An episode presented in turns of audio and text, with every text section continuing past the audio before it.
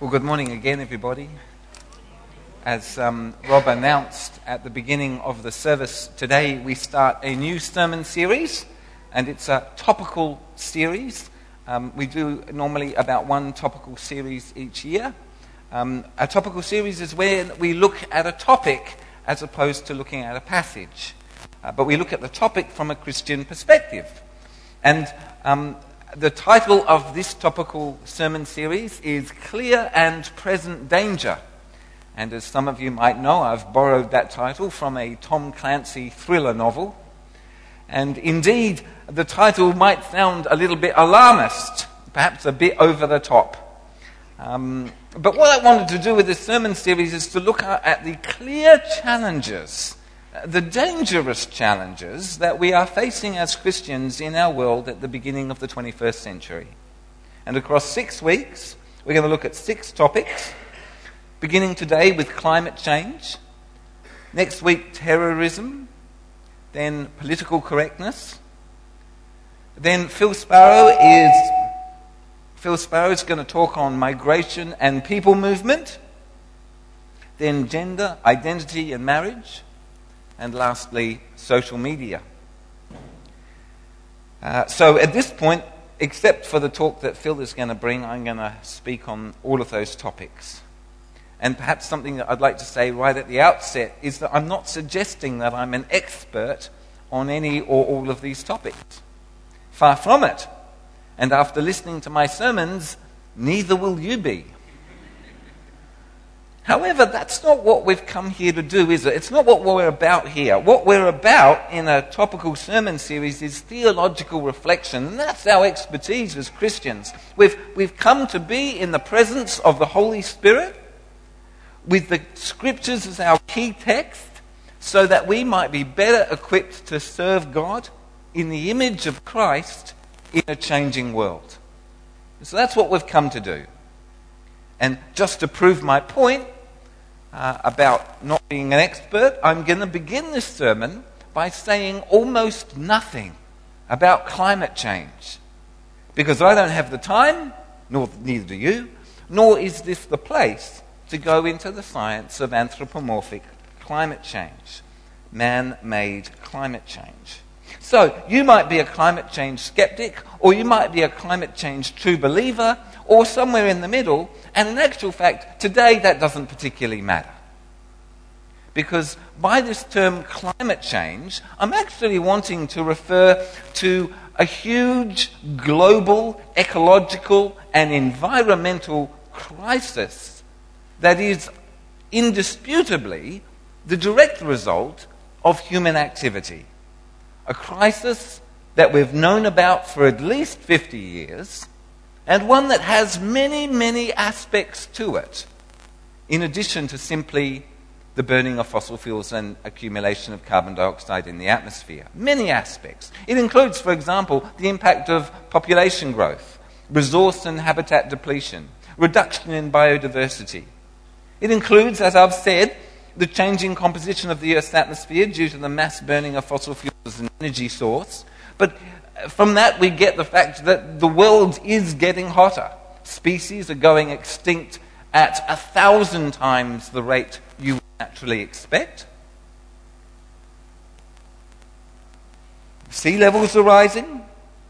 We're running out of fresh water. We are destroying the forests that fix the carbon and release the oxygen from carbon dioxide. Farmland is shrinking as a result of many factors. Deserts are growing. The ice polar ice caps are shrinking, fish stocks and coral reefs are being destroyed, and we are witnessing a rise in the incidence and severity of catastrophic climate events such as hurricanes, floods, and droughts.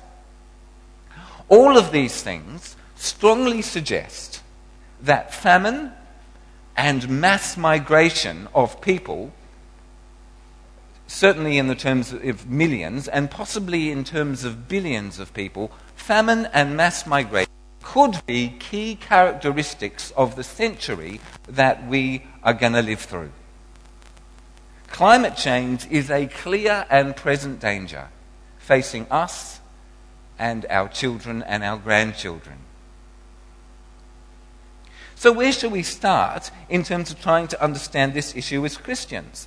Well, when it comes to starting, a good place to start is Genesis. And if you'd like to, why don't you flip open your Pew Bibles to page 1 of your Bible, Genesis chapter 1.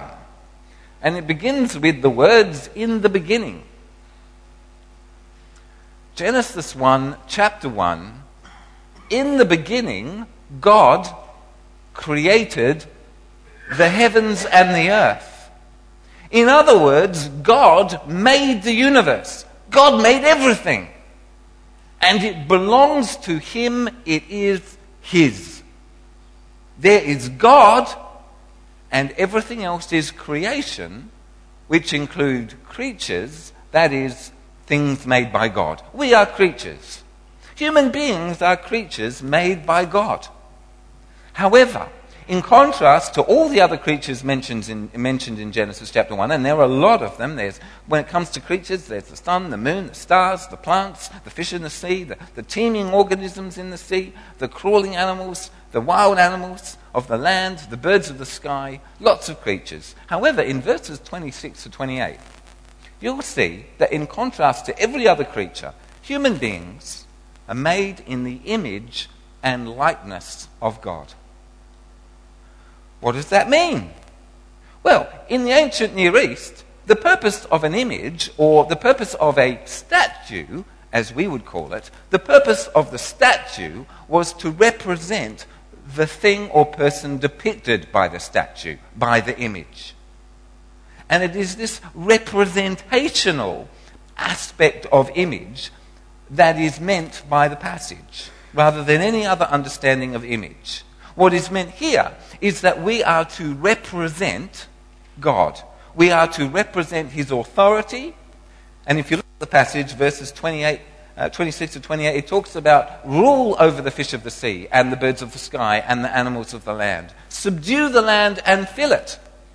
We are to represent God as His creatures, representing His authority. We have been given dominion. However, we are to do this in the likeness of God. In other words, its job just as God would do that job. Representing God just like God. Image and likeness. In Genesis chapter 2, we come across a second creation story, a very different one to the first, a, a complementary commentary on the first creation story.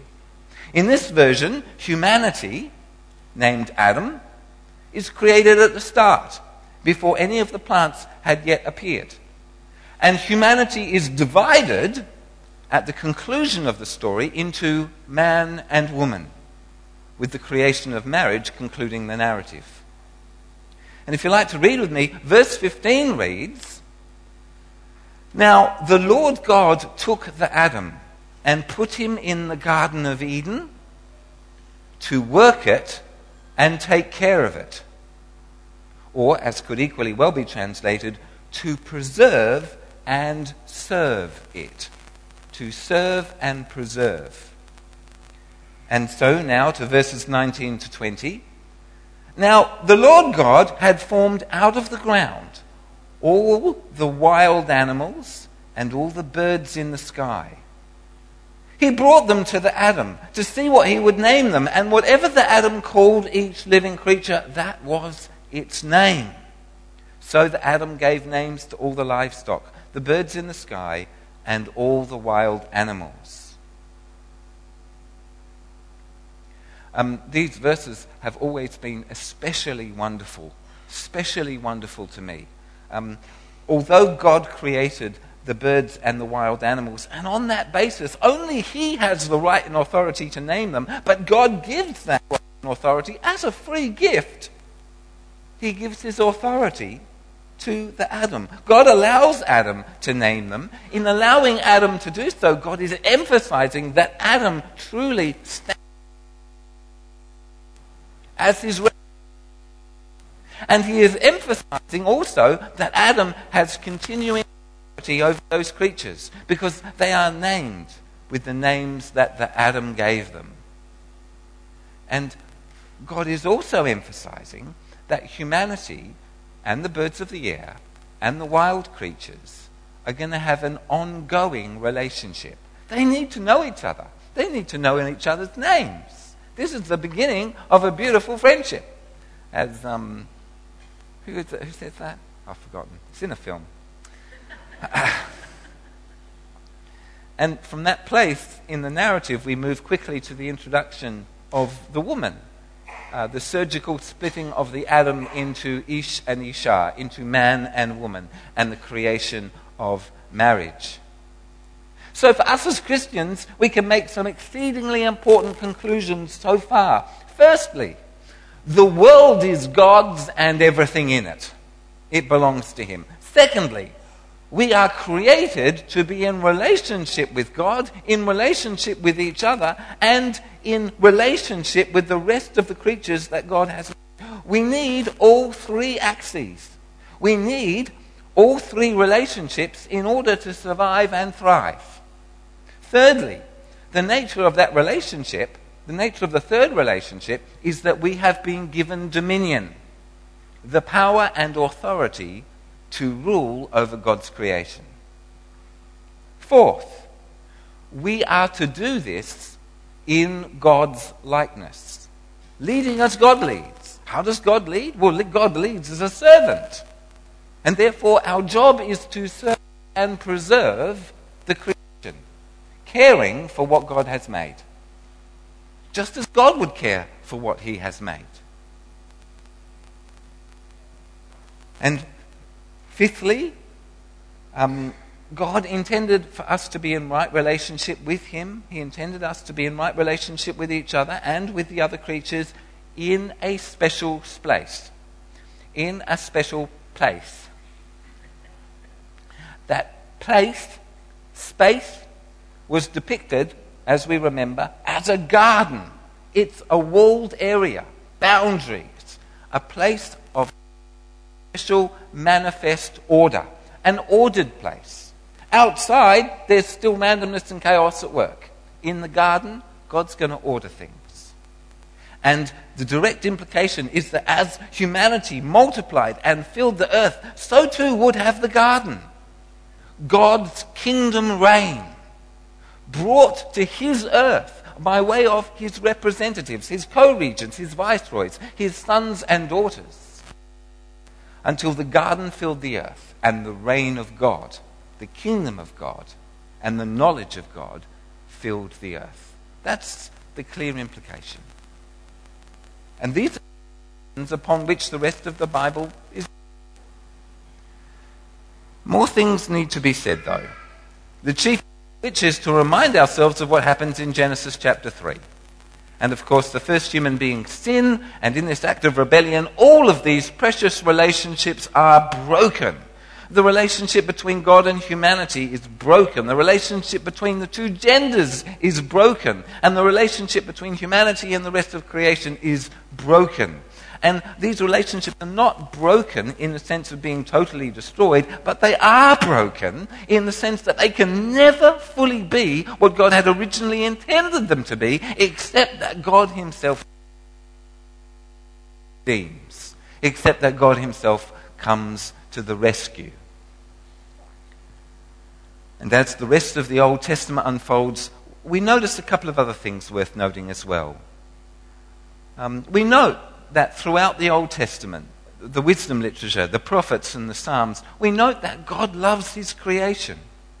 God loves the animals that He has made, great and small. He loves the wild animals, the birds, and God loves the wild landscapes and the wilderness places.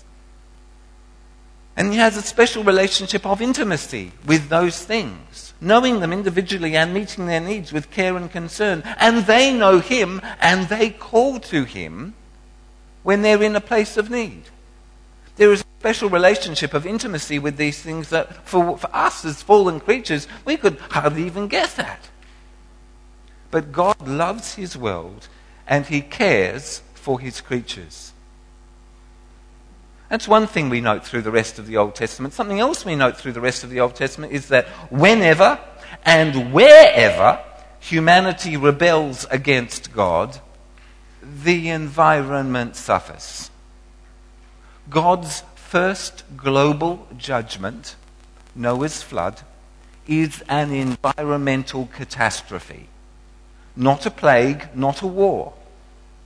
The environment acts to destroy humanity in the name of God. So too, likewise, the judgment against Egypt in the days of Moses. So too, many of the judgments announced by the prophets Isaiah, Joel, and Hosea. When we are not right with God, we are not right with each other, and we are not right with our environment.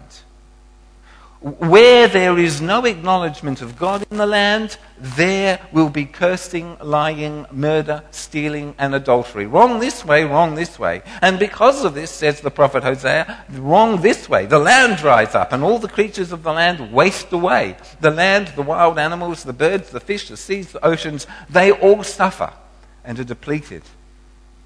Hosea spells out for the Hebrews in the promised land something that they had heard time and time again, and that is that when you turn your back on God, the land itself will you out. This is true for the Hebrews, but of course it's also true for all humanity. Whatever we touch, we eventually ruin. In the West, we are exposed to a myth that says that traditional cultures live in harmony with the land, whilst we alone, because of our Western consumerism, we ruin the environment. And therefore, the environmental catastrophe, the environmental uh, crisis is a Western created problem, a result of our culture. Actually, it's a myth. The myth is expounded in various forms in various places for political use, but it is, of course, total nonsense. The truth is, is we ruin whatever we touch. When we first reach a continent, our arrival causes an immediate mass extinction, especially of the megafauna, the super big or big herbivores and carnivores.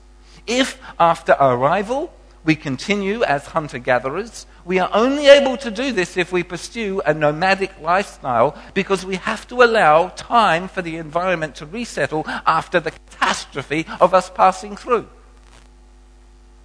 If, however, after arrival we progress to an agrarian society, again we typically see desertification, mass extinctions, loss of biodiversity, habitat loss, and the depletion of soil quantity or quality or both.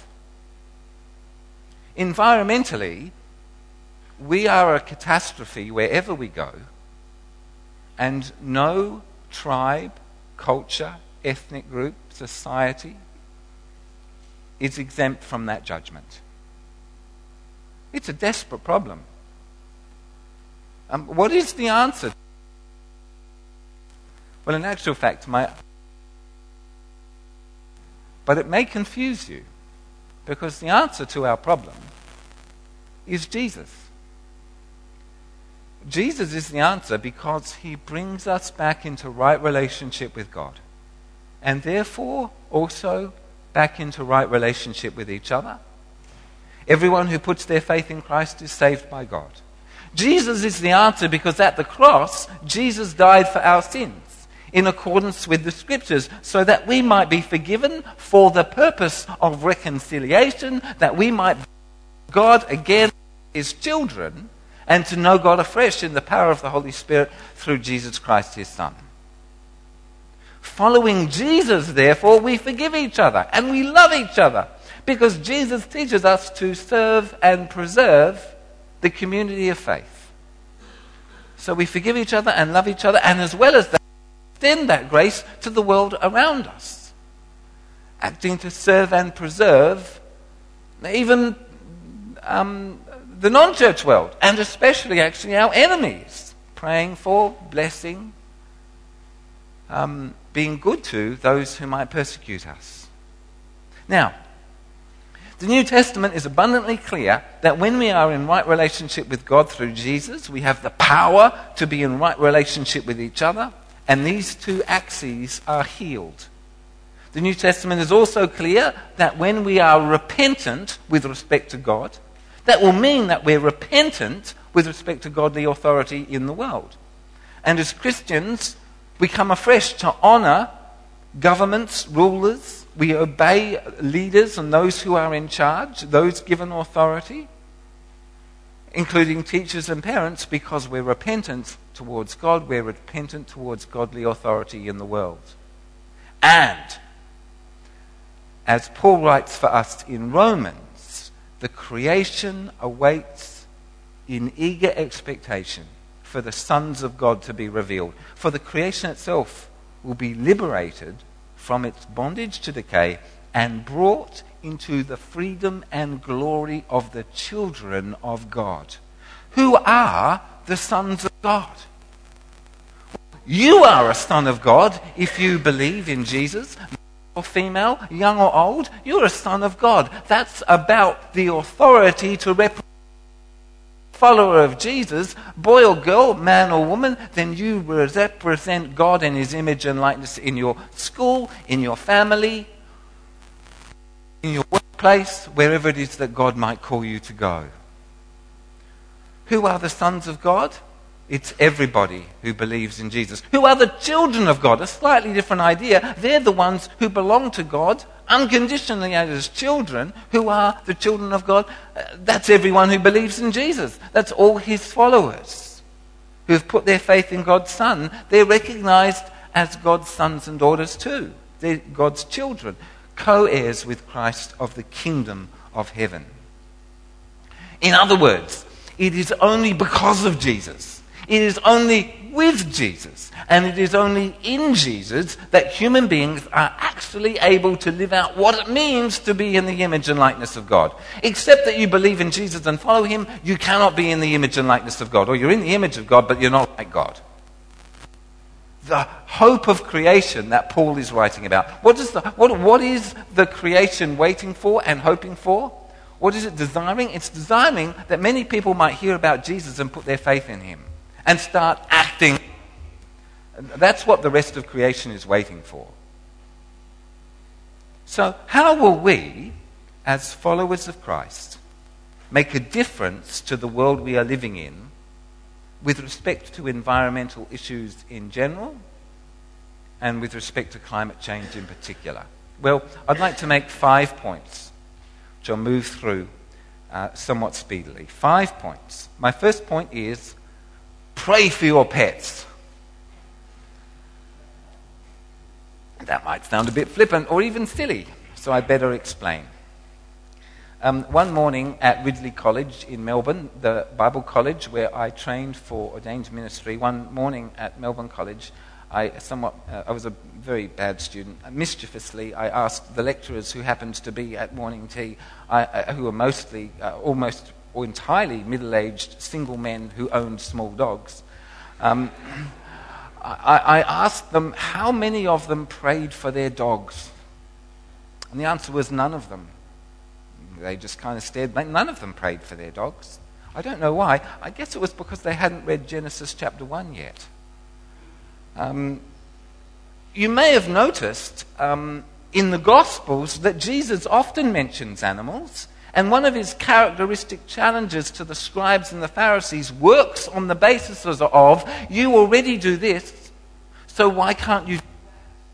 The, the, the, the challenge is on the basis of, of you, uh, who would you, who of you would hesitate to pull out your donkey if it fell into a ditch on the Sabbath? So why shouldn't this man be healed on the Sabbath?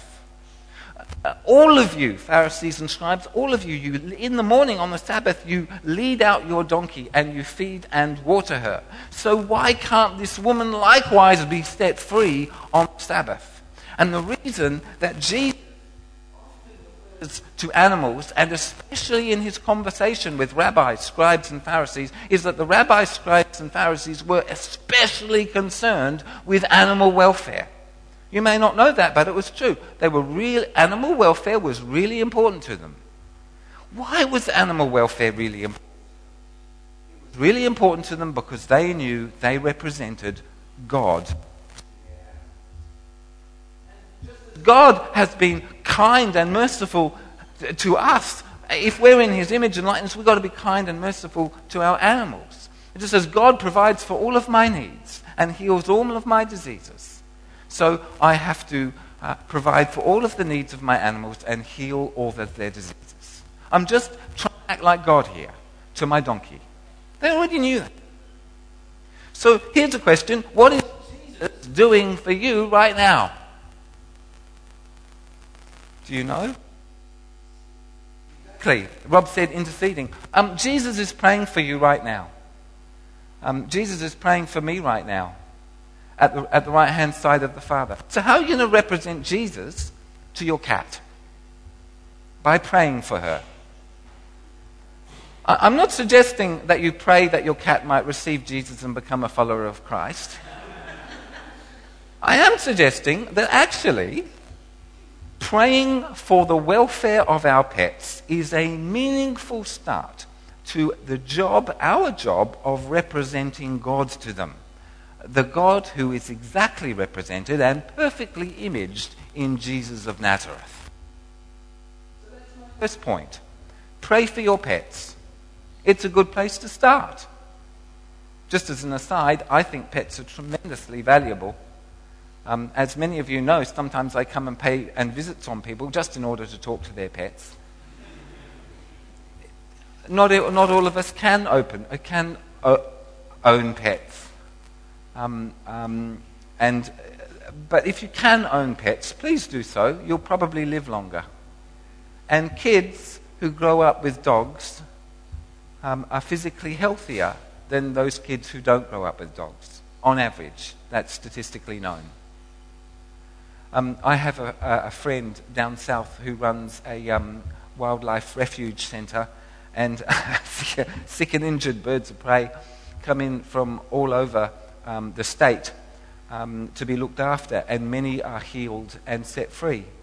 And the interesting thing to observe um, uh, is how sick and injured people come from all over the world to look after these sick and injured birds of prey. And in doing so, many of them are healed and set free.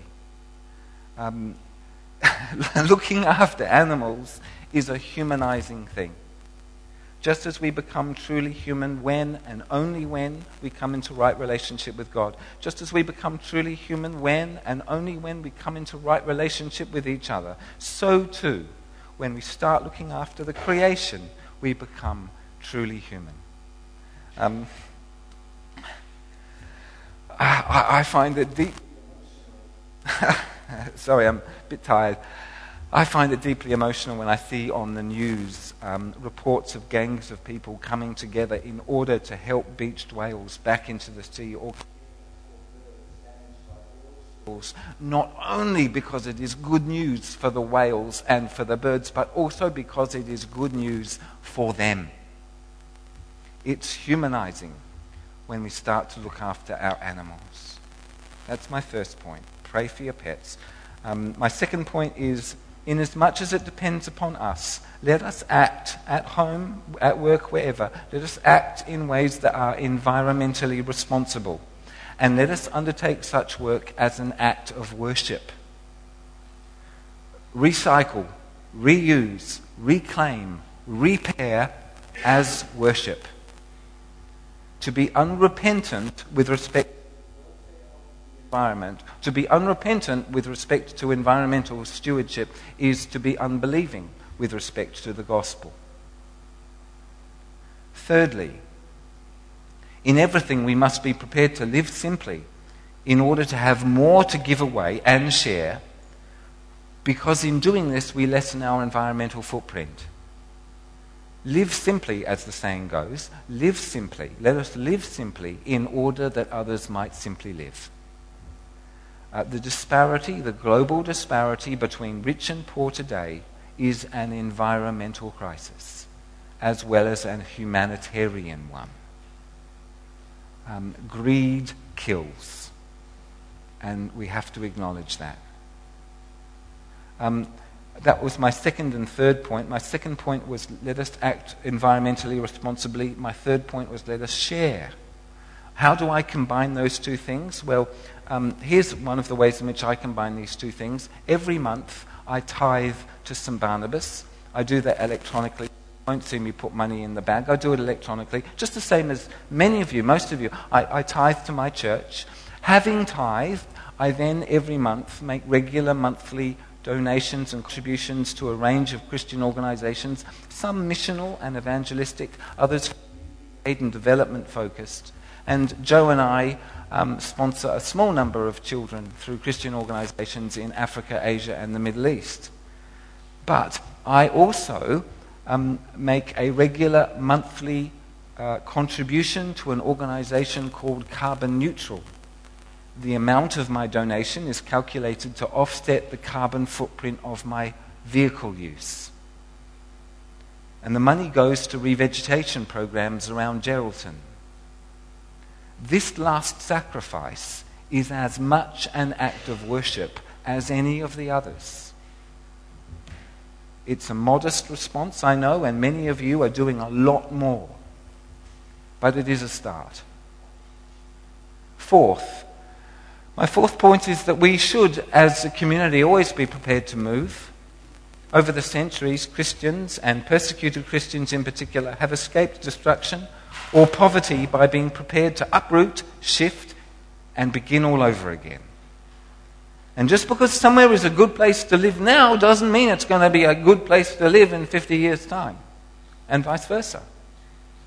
From Abraham onwards, the people of God have demonstrated that they were truly listening to God by being prepared to leave. Leaving. Abraham did it. Israel did it, as did Moses, as did Ruth, as did Daniel and his friends in the days of Nebuchadnezzar, as of course did Peter, Andrew, James, John, etc., etc. Did. Climate change is going to mean mass migration, something that, that Phil will talk about in a few weeks' time. And we and our children, we need to be listening, and we need to be at least prepared to move. I've kind of increased in terms of level of uh, importance of these five points. Here's my fifth point, and it's the most important one of all. We need to trust God because we can trust God. We need to just trust God because He's in charge. What is God doing through climate change? Well, He's doing the same thing He always does, and that is through climate change, He's revealing that Jesus Christ is Lord. I um, once saw a, a documentary on um, the plagues of the Middle Ages. You know, the bubonic plague and Black Death and smallpox and all. I came in at the two thirds mark. I didn't see the whole documentary. It's just as well, actually, because I hate things to do with sickness. And if I'd come in in the first two thirds, I probably would have just switched off. But I only saw the last third, which was good. I didn't have to see any sick people. Um, and and what I learned, what I learned was that um, one of the things that the plagues did was the plagues killed more poor people than rich people. But in doing so, the plagues shifted the power away from the feudal lords and to the serfs and the peasants. Suddenly, the peasants could negotiate their terms for their labor because there was fewer of them. And in the end, the plagues broke the power of feudalism and allowed the world to move on and change for the better because it had to. Climate change is undoubtedly a judgment of God on our lifestyle and on the greed, the, the unchallenged greed of our materialistic consumer based society. And vast numbers of people are going to suffer, presumably beginning with the poor. We need to pray for grace and mercy. We need to be repentant and we need to listen to Jesus with respect to how to live. But most importantly of all, we need to simply trust God because He knows what He's up to. And when God judges, He always saves. He saves those who trust him and listen to what he says. The Lord reigns, let all the earth rejoice. Amen.